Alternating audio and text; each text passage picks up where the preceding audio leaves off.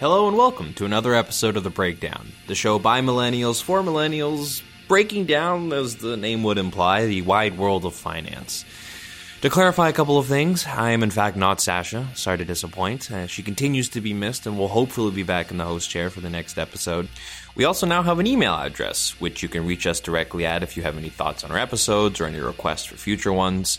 Uh, we can be reached at podcasts at finpipe.com.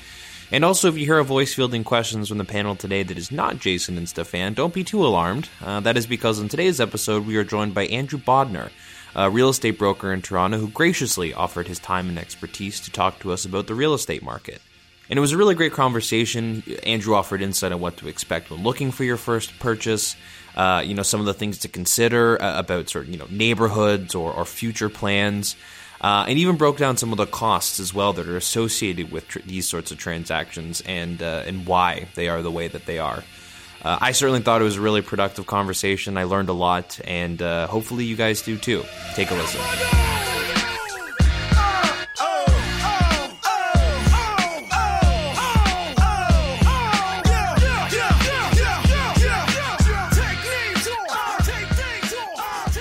All right, so we're here with Andrew Bodnar, a real estate broker with Remax Urban Toronto Realty. Uh, thanks for coming on the show today. Yeah, appreciate it.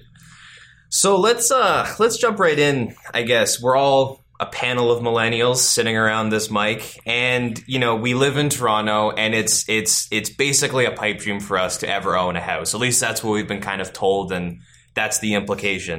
Yeah. What would be your best advice to a young millennial who's in the workforce, maybe in their mid twenties, late twenties, early thirties, something like that, hoping to buy a house? Sure.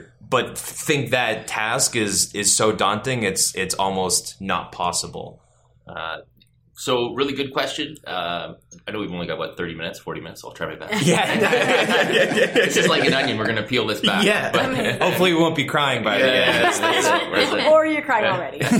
uh, but you know, like at a, at a high level, most people have experienced at some point. Uh, you you know, do you still live with your parents right now? Do you rent a place? You know, so some people have experience uh, uh, living on their own, um, having to find properties. They couldn't buy one, but they had to rent one. But they realized someone else owned it. So the idea was that you know, if you're living in that one bedroom condo, you have an idea of what you get for that condo, and and it's pretty easy to you know go online or, or ask a realtor how much is that place approximately, right? Um, but you know, to kind of get down to the nuts and bolts of it, uh, the reality is in, in Toronto real estate, uh, the increasing uh, appreciation of prices is pushing people out of the market. So legitimately, uh, you know, as a, as a realtor, I buy and sell properties, and when I'm listing a property and selling it, one of the things I'm always considering is who my target market is, who can afford this house, and uh, we select price points based on who we're trying to reach.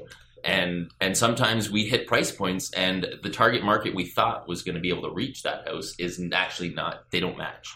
Maybe they did last year you know Mhm. so uh, you know i brought some numbers with me so to give you an idea right now um, the average house price in uh, in toronto for 2019 january is at $820000 oh, chump change Right? oh jeez yeah sorry i didn't but here I'm gonna, I'm gonna make try to make you feel a little bit better though too. Um, these are GTA prices from Mississauga to Scarborough. So out of curiosity, does anybody in here want to live in Mississauga right now?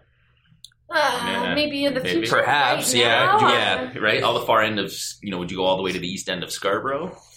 Um, I drive in every day from Whitby, so that sounds delightful. I suppose it's relative yeah i suppose and it's relative you have to consider travel costs because the average price of a house in my neighborhood is about 700 Sure. so to 800 so if Yeah. you're telling me it's the same cost to live in the city maybe i should consider moving to the city For sure. Less Yeah. of a commute, yeah. yeah because that's yeah that factors in for me anyways So, so one of the first things I'll talk about is you talked about market size, right? Yeah. So to me, this general stat of 820k, it's a good general stat, but it might not be specific. So one of the things I talk about with a lot of people is micro markets. Uh, and if we're going to talk condos, so let's eliminate just to make the process easy, you know, ha- detached houses, you know, that, that kind of sprawl. Um, but the idea is to say that, you know, if you want to be in a certain area and you look around, there might be three or four buildings in that neighborhood that you like, right?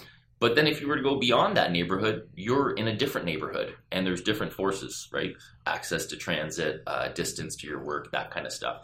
Even though you can still see it, you can see one building from the next, you know, and you might get a price discount. In one building, you'll notice that units go for, uh, you know, a thousand dollars a square foot. Make it a number easy. So a 500 square foot place is 500,000.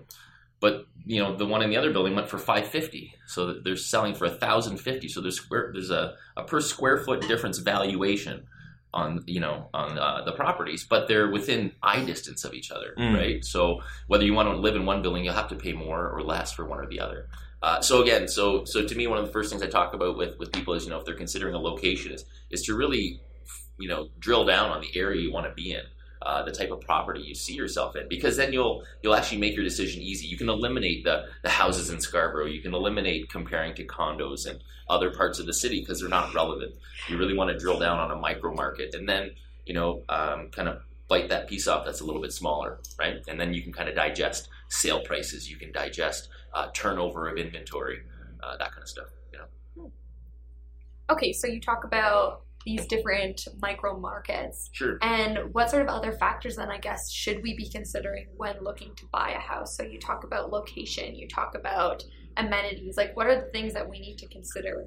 Not only just the property itself, but what it comes with. Sure. So, um, and looking at the property is a common thing. Like when people call me, they call me because they see a listing, right? Mhm. Say, hey, Drew, I want to go see that place, or I'm thinking about buying a place. I've already been looking. Out of curiosity, when was the last time you guys were on MLS? Oh, maybe a year ago? Uh, A year ago? yeah, Two years yeah, a Two while. years ago? Last summer. Okay, so so in some realms, people are on it daily. It's like something that's interesting, depending on on where they are in their buying cycle, right? Um, so one of the things to talk, you know, financial health is a big thing. It's not terribly exciting to talk about, but um, one of the things I'll do before I look at places people get attracted to what they can see is we kind of figure out financially where we're at.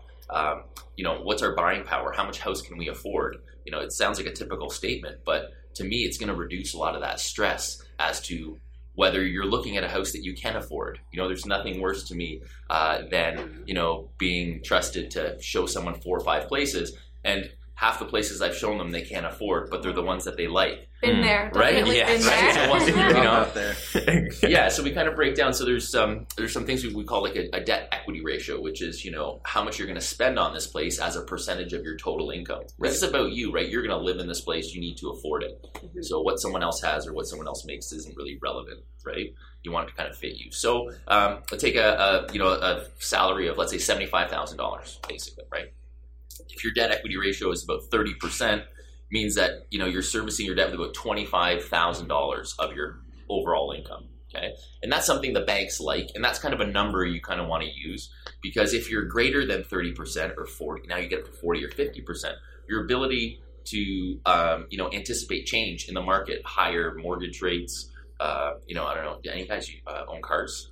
Yes. Car? Mhm. Okay, so we have car Yeah. owners, Yes. right? So Yes. in the downtown market, right? Okay, un- unexpected maintenance, right? That kind of stuff. Yeah. Oh yeah. So, so you kind of want to have a bit of that buffer. So right off the bat, um, you know, you want to be direct. Uh, you must say, what's your income level? Where do you get your revenue from? How much is it per month? You know, uh, are you single or are you with a partner? So you're pooling your income, right? Mm. Then based on that, we can kind of see what we want to work with, right? And from my position, knowing what your maximum amount is, it's the idea is to not spend as much as possible. It's to understand for you if we were to reach that amount, that would be your your you know your highest level. But you'd hope to get the best house you possibly could for that amount, Right, right. And a win for you would probably be the idea that I could get a house, or we could look at a house, and that you could purchase it, let's say under that amount, right? Without maximize totally Right. maxing out your budget, saying I still got a place and I'm actually got some money left over. So to me, those are the real wins, and, and you can only really do that if you get down to the nitty gritty of, of figuring out what your numbers are. You know, what do you spend uh, entertaining yourself in a month? Uh, Mm. Food. Uh, you know, what are the things you you know? Do you guys have pets? Anybody have pets? I, don't I do know. not. Pets? Italian. Yeah, Okay. no, no pets. you know, but but those are things in a lifestyle, and you know, again, it's it's kind of a high level view, but the idea is as a lifestyle. You know, where are you at? Are you traveling a lot right now? Right. You know, Right. I meet a lot of uh, millennials uh, that you know love to travel, experience the world. They're in that position where they're out of school, they making a bit of money, don't have a ton of responsibilities. So the idea is, you know, you're very flexible with your time. Um, but you know, you go to South America for a month, you know, on a surf trip, or I had some friends go over to Thailand. Uh, these trips are eight, ten, fifteen thousand dollars. You know, Mm. um, those are half of your down payment. Yeah. Right. So it's kind of a lifestyle choice. You know, do you want to invest in that part of your life, or do you want to change and say, I'm going to take those funds that I would normally spend on a life experience and, and kind of set my roots down on a property, right? Now, do you have do you have a lot of millennial clients? Like, do you like how like I mean, not specific numbers, but Sure. would you say like like a third of your clients, quarter of your Oh. clients, less, way less than that, a twentieth of your clients? He has one. One Alexa client. Give us the benefit of the doubt, right? no, no, for sure. So, so you know, um, I, I'm a marketer at heart, you know, and that's what a big part of my business is. So, so you know, I was born in '79. At, at, at 39, at the age of 39, I'm kind of on the cusp of the generation, Right. You know, uh, X and the and the millennials. So, uh, I grew up with with technology, but I still turn it off sometimes, I don't feel like you know I'm missing out if if I'm just not constantly getting my updates. Very right? envious. Um, yeah, and one of the things you realize in the real estate business is uh, you typically tend to associate with a sphere of influence or a network of people, and a lot of those things are driven by age groups, um, professions, uh, family, you know, orientation. So um, naturally, you know, most business people will do business uh, with people that are uh, around their age group, Right. You know, Mhm. around their lifestyle. Yeah, Right. There's that word again Yeah, yeah. right? So, uh, so yeah, I would have to say probably well over half. Really? Uh, yeah, absolutely. wow. Really? You know, well over half. You've got that age group. Uh, you know, young families. You know, people having their uh, having their first kids. They're they're in that you know maybe high at the upper end of the, the millennial range. So, um, you know, maybe closer to the seventy nine, born in the 80, 80 low eighties. But maybe those who are um, born in the late '80s are not in that position in their life, right? So, Right, they're not trying to show off on Instagram. They're not trying to Right. like get all the travel experiences under their belt. They're like ready to set down. Yeah, they're put ready. some roots in, yeah, yeah. exactly. Yeah, and a for lot of people that I think are our age are like scared of that, or just Mhm. not like not in a position where that seems really attractive. hmm Well, and so if I pose a question, you know, uh, uh, I'm curious. So, why would you want to buy a place? Out of curiosity, what do you see the advantage? Are there advantages to owning a house, or what is it? I want to have babies, Okay, and so I want to have. She's ready. Get to it. All right. I want to have babies, and I want them to, you know, be part of a neighborhood and a community. And like, I know a lot of people that are my age that grew up in like downtown and like condos, and but the idea of having like a little detached home in a little neighborhood is so romantic to me. I don't know if it's realistic, Mhm. but I feel like it could be if I was like, you know, had a little bit of time to build up that bumper you're sort of talking about. Sure. Because I always thought it was, you know, save for the down payment. Mhm. But as you're talking and you're talking about save for the what ifs, save for all the fees, it seems like a lot more than just save for the down payment. So it's probably a few years in the future. Yeah. But, but you've got a vision, which is what I like. Yeah. And that's and, and that's what it takes. It kind of takes an overall idea, and I'll use the car as the analogy. You know, um, uh, actually, a couple things. So first of all, we know there's a big change in how people uh, look at housing products, and, and they look at you know large ticket items. And I use cars as an example because it's kind of the second largest thing most people will buy. Right. Mm-hmm. Right. Um, you know, in, in my age group, for a lot of people, let's say a little more rural outside of Toronto, you know, when you were 14 or 15, it was like you could not wait to get your license. Oh, yeah. Right. And, you know, you had friends who got a car for their birthday, and that was a big thing. Right. And, and, and if you were driving on your own, it was independence and all that stuff that came with it. Right. And then you kind of fast forward to today, and you've got car share programs abroad. Right. You've got uh, better TTC programs, so on and so forth. And then you kind of look at, like, I'm, you know, um, 16 or 17, you say, I really don't have a focus. Like, it's not a priority for me right now to save and get a car. I'm not doing that kind of stuff. Housing sort of has the same, you know, scenario where there was a time where you would settle down, get your 30 year job, start a family, and you'd be, you know, 25 or what have you, but you'd be well into that, right?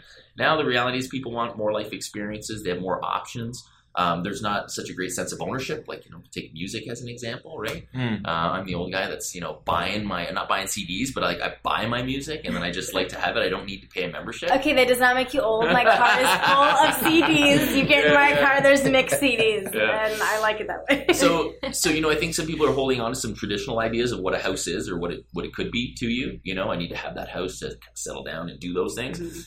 But then other times I think people have a bit of trouble kind of wrapping around, like you said, you might have a bit of wanderlust. You know, I've got Mhm. my sister loves to travel, so you know she's uh, she's got a small condo. She doesn't have a big house, but it's because she can lock the door and then travel abroad for months at a time. So to her, a house is a place to come back to, but it's Mhm. kind of not like her her her stay at home place. She's Mhm. always doing something else, right? Um, so, uh, so yeah, one of the first questions I ask is, you know, you want to buy, a- why would you want to buy a condo, or what, what's in it for you, right? The why question. So that's that's a really important one. Mm.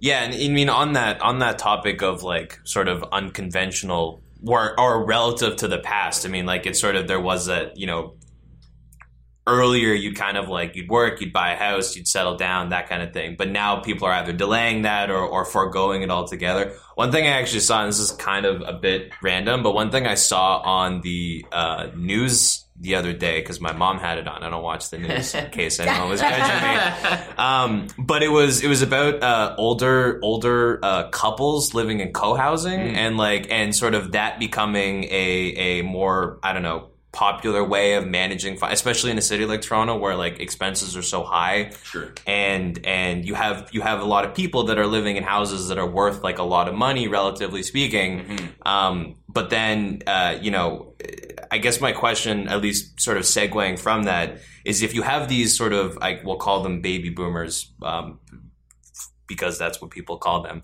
um, yeah, why like so if, if a lot of those people have their main let's say retirement uh, investment equity in like a house and then you have a generation like us that are trying to buy those houses Yes.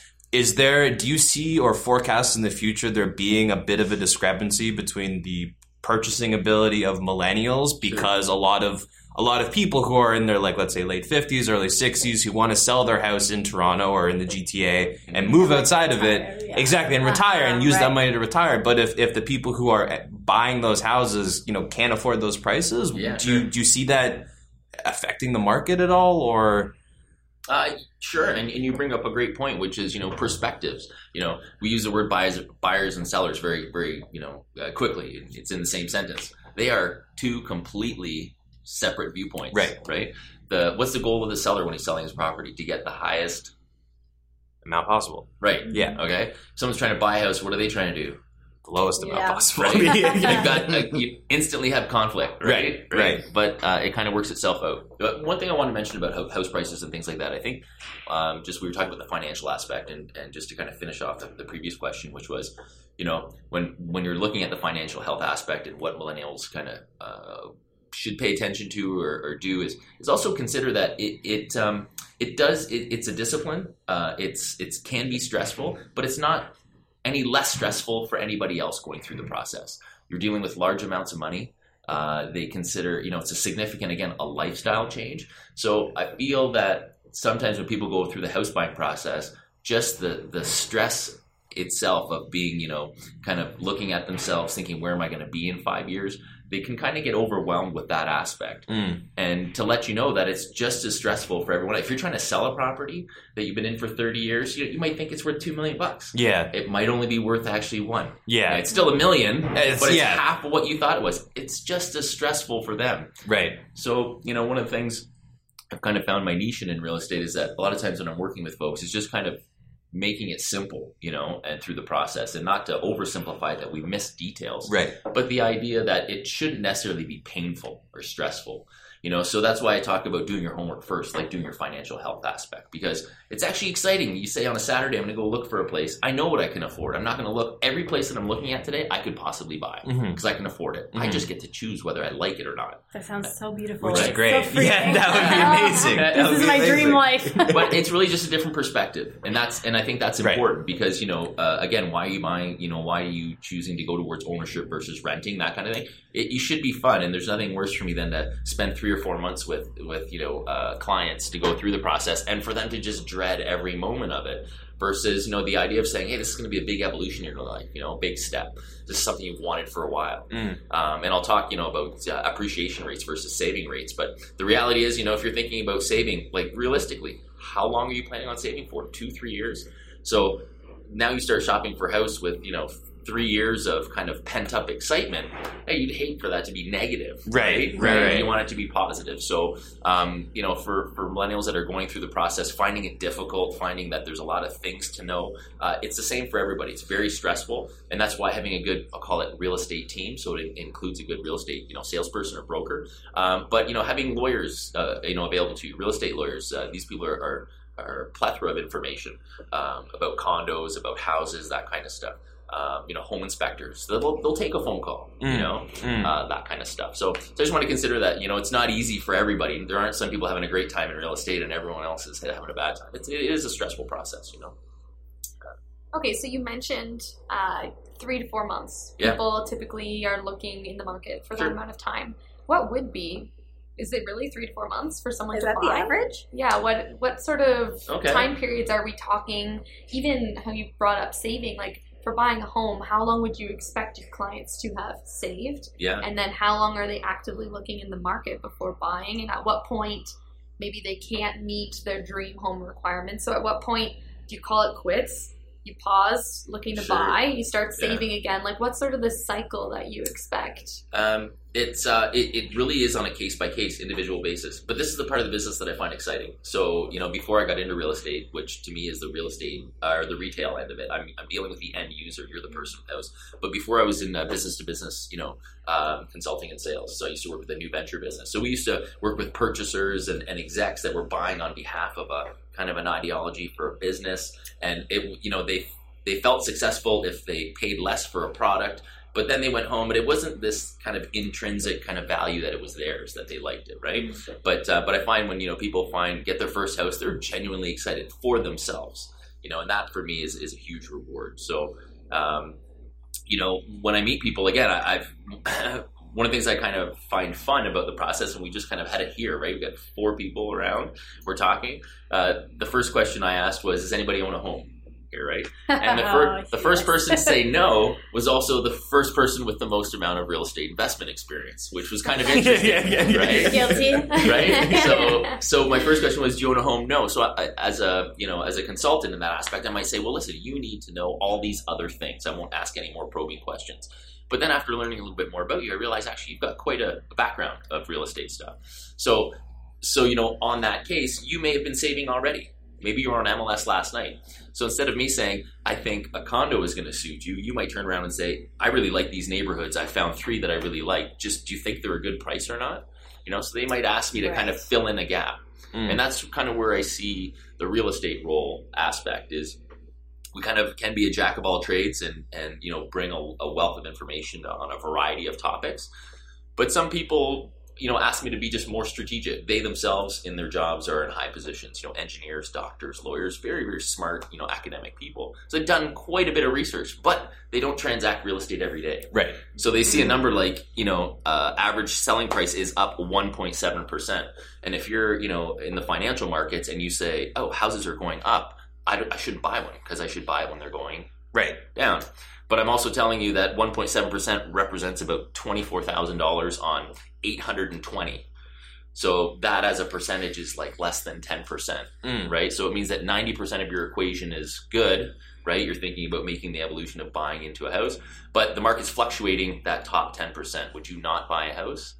On the grand scheme of things, it's it's not necessarily a good way to approach it. Right. Do you know what I mean? Right. So so they'll just ask me for a bit of perspective and say like, is that a lot? Is that not? And those are kind of things where I don't need to you know help them figure out the size of the house they need. They can do that for themselves.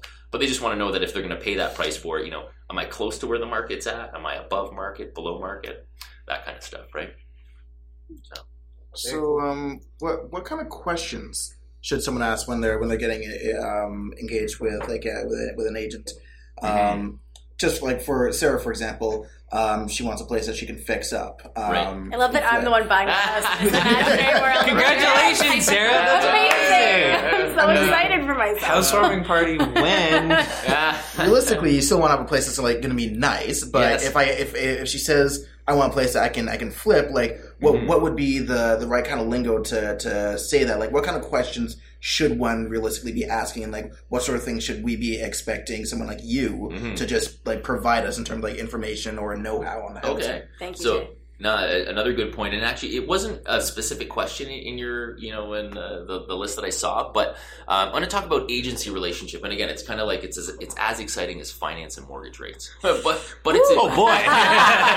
We're in for a Got me on the edge of my Yeah. seat over here. no, but, but but my goal really here is to is to kind of make you guys feel comfortable with the process. And the reality is is that as clients, you guys have a lot of control, right? And as a realtor, I'm a licensed realtor to provide real estate service, right? Um, but when I have a client, I have a duty of care to that client. They're what's called the principal in the relationship. However, most people would tell you, I don't feel like that. When I walk in, you know, my realtor's, I'm in his office. He tells me the places I need to go look at. I kind of feel like I'm not sure what to do. And then they tell me to sign on a dotted line. And if I sign, I feel like I'm going to buy something that I don't want. And, and people commonly tell me the sense that they don't have, um, you know, they don't feel like they have control in the relationship. And I think one of the things important, and the real estate business needs to do a better job of this, is, is explaining what agency relationship, you know, is.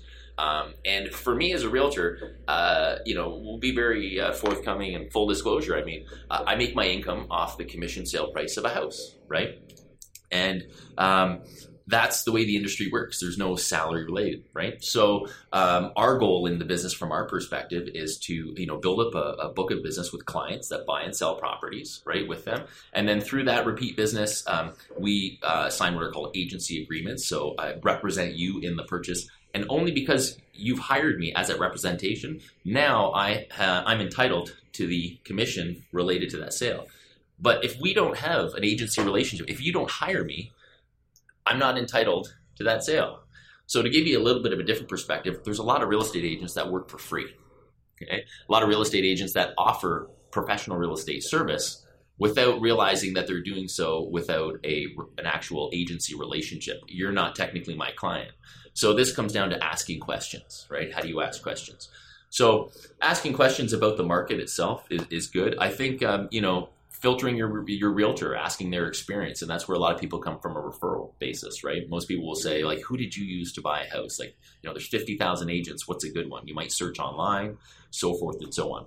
So really, the first questions you want to detail are actually of the the realtor itself, how much business they do, the areas that they work in, that kind of stuff. It shouldn't take too long for that realtor to then start asking you questions. Simple things like, you know, how long have you been looking? For houses or shopping. It's kind of an entry level thing. Second question might be Are you working with a realtor? Right? And the idea is to say you can't have two agency relationships at the same time. You can't, You can't? have, you should, Okay. right? For, as a public, right? But listen, it, the average person, public doesn't know this, and they're not expected to know it, right? And this is where I think, again, as professionals, we should do a better job. It's my job to filter it out and say, I shouldn't spend two weeks with you not knowing you don't have an agent or knowing that you're already working with another agent. Does that kind of make sense? Yeah. and it has nothing to do with you know competing against the other agent and making more money so on and so forth. It's just valuing your time and running your business in a way that um, is concise and clear for people to understand. So uh, in a scenario when i first meet people we do the introductory questions. Hey how's it going? Have you done real estate before? Sure i have. You know uh, what are the areas you specialize in and then I might say, "Hey, are you working with a realtor now?" And you say, "No." Well, you know, uh, based on our conversation, uh, do you see me, you know, representing your best interest in a real estate transaction, and would you use me as your realtor? Right. Once you cross that threshold, you've got an agency relationship. You probably feel a little bit better about telling me some secrets, right? And secrets, Tay. They don't want to hear Tay why, secrets. Why, why do you really want to buy this place? How many people are going to be living in this place, right?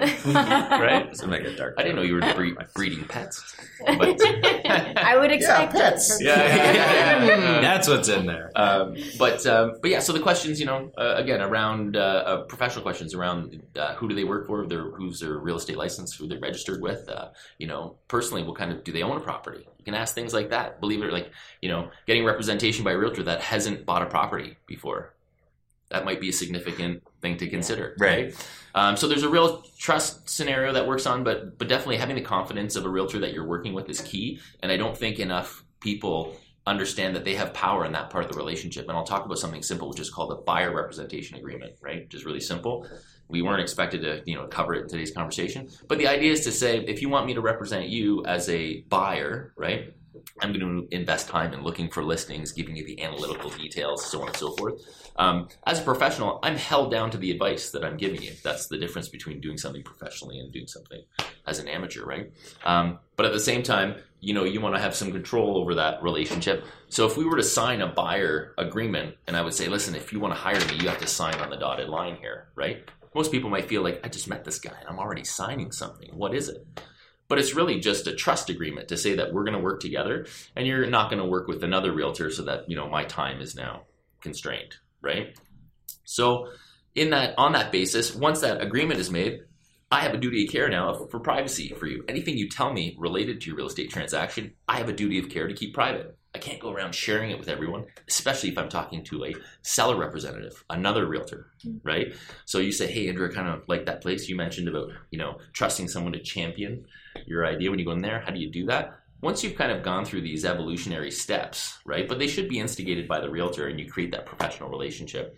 Then um, you know you feel confident right you have that trust with that person and then as you're going through the buying process you can ask those questions and of course you know as a good realtor if you don't have the questions you surely should you know find the resources to get those Right. right Uh, so a bit of a long-winded question, but but you know, uh, That's okay. That's okay. I, I didn't realize that these relationships were so monogamous and intimate, and there's well, lots I'm learning. Yeah, It- but even having these like documents in place, like I'm just thinking the number of apartments that I was seeing to rent a place. I We had a real estate agent, and I never signed one of these Right. relationship agreements. Right. And I'm I am now wondering like Did you have my best interest in mind? Like we didn't Exactly.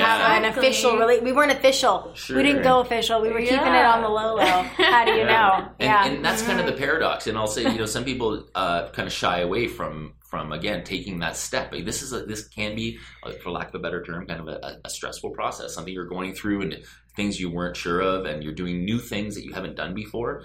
But as you take those little baby steps and you're making those bigger decisions, the idea of making a eight hundred thousand dollar decision actually isn't that tough once you've done all that homework and once mm-hmm. you've done all those steps. But I think some people try to jump to the big decision right off the bat, right? They mm-hmm. go from not really sure if they can afford a house to going to an open house and wondering like, can I afford this nine hundred thousand dollar house? And mm-hmm. there's so many things before then that you need to make little decisions about to kind of exercise that muscle, right? And do that. Now, um, ignoring uh, ignoring um, people who are buying property as an investment, Yes. how much should we consider the future value of the house when we're is that is that something we should consider at all or resale value. yeah like what what is what should we should that be a consideration when we're looking at houses or should we that should be like you know on the back burner and we should really focus on like I don't know rooms or neighborhood or proximity to certain Sure. amenities Um, this is kind of more my, my arena. So we're talking Yes. with real numbers, right? Talking about invest- rate, rate, rate of return on investments. I'm into this stuff. Uh, So so again, you know, why are you buying this place? And and before you get in, um, when are you planning on getting out? And I and I can sometimes treat buying a house like buying stocks. And there's some basic rules, rules of thumb. And one of the things you do, you know, when you buy a, a stock on the stock market is, you know, you're considering what the valuation is now, but you're considering what the valuation is going to be, and you're kind of setting yourself a ceiling to say, listen, if it reaches that price, I'm selling right? Now, a lot of people, what they'll do is it'll get up there and then they'll say, oh, maybe I'll just hang on a little bit longer. And they lose the discipline. They set the ceiling, but then they don't exercise it. And then the market might come down, and of course, you know, Mm. give or take. Um, houses can kind of be the same scenario. So when it comes to resale prices, the idea is to say, as an investor, is resale price, you know, one of your priorities? For sure. You know, you're going to have your top five things of uh, that are uh, important. That's going to be one or two. Because, because the point of your investment is to get the return. right right Uh, if you're a family of five and you you physically cannot live in your condo anymore, and you need to find a space for your family, but your fa- uh, you know for your immediate family, but then you have other extended family in the area, so you need to move out of your current place, but you can't go too far. Like you're not going to go to another province. You're just going to go a couple blocks, whatever. Um, is resale value your you know number one priority? Not really. You're looking at the size of the property. You're looking at so on and so forth. So it's a consideration, but I, I always evaluate it. You know, as an individual. Some for for investors, it's really important. So for us to speak the same language, I want to focus on the return on investment. If I'm constantly harping about return on investment for a family that doesn't plan on moving for 20 years, they're not going to realize their return on investment for 20 years. So there's no point in kind of you know clogging the conversation with it up down. I see. I'm not sure if we have time for another question or not. I'm gonna ask the director if we still have time for another question. Uh, you know what? I did, I did see one on here that I thought was interesting. Let's talk. Uh, let's talk Sure. about uh, closing fees. Lawyers. This is again another really misnomer. All right. Mm. So people get into real estate. They look at the house prices. They go and then they go, "Oh, I, I already didn't have enough money for down payment, and I heard I have to pay even more for my lawyer's fees." Okay. So, like a professional realtor, lawyers are professionals as well. You hire them for their expertise and their service, and there's a security in hiring them because if they do anything wrong, obviously you can go back to them and sue them. there's their- accountability there's yeah. accountability there, right? So that's that's the idea. Um, there's a difference between lawyers' fees and your closing costs. Okay, so what you're going to do is you're let's let's take that five hundred thousand dollar property. You buy that five hundred thousand dollar property. Now you need to close it. So your realtor's helped you find it. He's helped you with the agreement of purchase and sale. You've provided your deposit, so on and so forth. But now at this point, it's the realtor's turn to hand it over to the lawyer who's going to de- you know deal with uh, the deeds and titles, all the the technical stuff, legalese stuff. Okay. Well, that, so their time is valuable, and they're going to charge you a rate. Real estate transactions are uh, pretty simple, so they'll just charge you typically a flat rate. You know, I'll say eight hundred to fifteen hundred dollars, depending in there. But people, you know, get bills for eight thousand dollars. Their closing fees. They say my, my lawyer cost me eight grand. It's not really how it works. So your five hundred thousand dollar apartment has land transfer tax, right? Yes. You don't pay that to your lawyer; you pay it to the city, right? Right. At one percent, that's about five grand, right? Hmm. We also have a beautiful provincial sales tax as well, which is also one Mm. There's another five grand. There's ten thousand dollars. Sweet. Right, right. so scary. That's right. It is. So it's not really the lawyer that Yeah, is that's charging right. all that money. That's right. So that's why The government. That's why, yeah. So, so financially, you want to do your homework to make sure you've got these things under your radar, that you're, you're paying attention, that these are going to be coming up. But it's, it's again, it's the the emotion and the stress that's around it. Saying, ah, you know, my lawyer is soaking me for another fifteen thousand dollars after I just bought this house. And what he's actually doing is he's doing a favor. He's registering your title for you, and the city charges him four hundred dollars for the registration fee to push the paper. He takes that four hundred bucks and he passes it on to you. So it's fifteen hundred dollars for his time, plus four hundred dollars for the registration of the title fee, plus the five grand for the LTT, and he produces something called statement of adjustments. Mm. Okay, and the statement of adjustments is kind of that that uh, cooling period after your your you gone through your agreement of purchase and sale and you're signing it's your final statement to adjust everything to make sure that you're paying everything out accordingly. All your land transfer taxes uh, taxes and arrears on the property so on and so forth. So yes it can be substantial. You want to be prepared for that but it's to understand that you know the lawyer is charging for his lawyer's fees um, and it's a nominal amount compared to the actual amount. Mm. the other things you're paying for are things that you're responsible for now as a homeowner Can you like boil that down to a percentage of the home price, or are these like is there any way to anticipate how much that will actually be based on the value of the home you're purchasing? Absolutely. So one of the best ways to do that is, you know, get friendly with a real estate lawyer. So Okay. while you're in the process of looking for a house, you might want to put some feelers out there. Again, uh, did you use a real estate lawyer? Do you know a real estate lawyer? Can we have a conversation? I'm thinking about buying a house for 500 grand. Right? What would that cost me to close it? And uh, they can give you uh, they can give you that that kind of detail. But I'll say the land transfer tax, both things you can find online, the percentages. Okay. Those are going to be your largest percentage, and you can kind of do that math on your own. Okay. Very cool. Good to Yeah. know. All right, I think that's probably a good place to end it. no, I had a lot of fun. You can see there's there's lots to talk about. I like doing it, so no, that was that was great, Andrew. Thank you very much for joining us today. I appreciate it. Great. And that was Andrew Bodner. Uh, really great discussion. Hope that you uh, took something out of it. I for sure feel a little bit better about the prospects of owning a home. Certainly, it's still far off in the distance, but it's it's a little less of a pipe dream than it probably was before this uh, before we we had this conversation. Uh, if you'd like to learn more, reach out to Andrew directly. You can uh, you can find him at www.andrewbodner.ca. And of course, send us an email at podcasts at finpipe.com if you have any feedback on this episode or any of our previous ones. Uh, you want to request a topic for a future episode, or you just feel like chatting. We're here to talk. And be sure to visit finpipe.com for all of your financial education needs. Thanks for listening.